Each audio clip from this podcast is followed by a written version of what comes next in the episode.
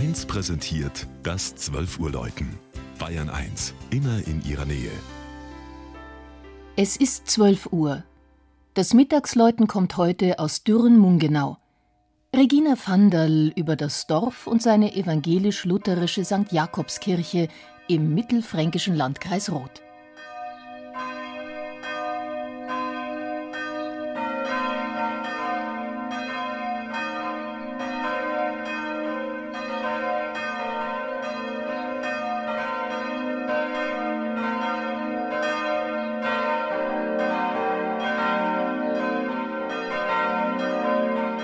Kein eiserner, schriller, sondern der weiche, runde Klang von vier neuen Glocken lädt seit kurzem in die Sankt Jakobskirche im alten Pfarrdorf, das heute zur romantischen Stadt Abenberg, fünfunddreißig Kilometer südwestlich von Nürnberg gehört.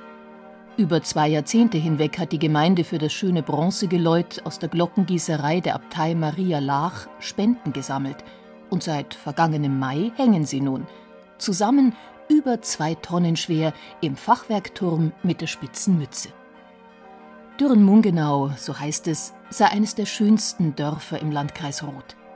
Tatsächlich bilden Pfarrkirche und Pfarrhaus, altes Lehrer- und Schulhaus, Wasserschloss und der grüne Dorfanger ein einmaliges Ensemble. sechzehnhundertvierzehn ließ der damalige Schlossherr Hans Christoph von Westernach aus, wie es heißt, freier Mildtätigkeit und christlicher Andacht die Kirche bauen.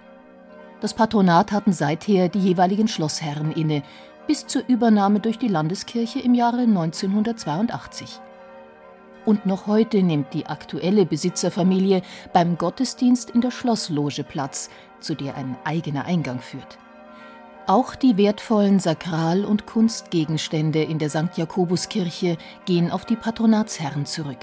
Altar und Kanzel im fränkischen Bauernbarock, der Taufstein mit der holzgeschnitzten Figur Johannes des Täufers oder, als besondere Kostbarkeit, eine zinnerne Abendmahlskanne aus dem Jahr fünfzehnhundert. Während des Dreißigjährigen Krieges wurden das Schloss und der Ort größtenteils zerstört und schließlich für zehn Jahre menschenleer. Als neue Siedler kamen auch Glaubensflüchtlinge aus dem fernen Oberösterreich. Der Name Dürrenmungenau hängt tatsächlich mit dem Wort Dürr zusammen, denn der Boden war mager. Erst der Anbau von Lupinen Mitte des neunzehnten Jahrhunderts brachte den Umschwung. Der natürliche Dünger ließ die Landwirtschaft aufblühen.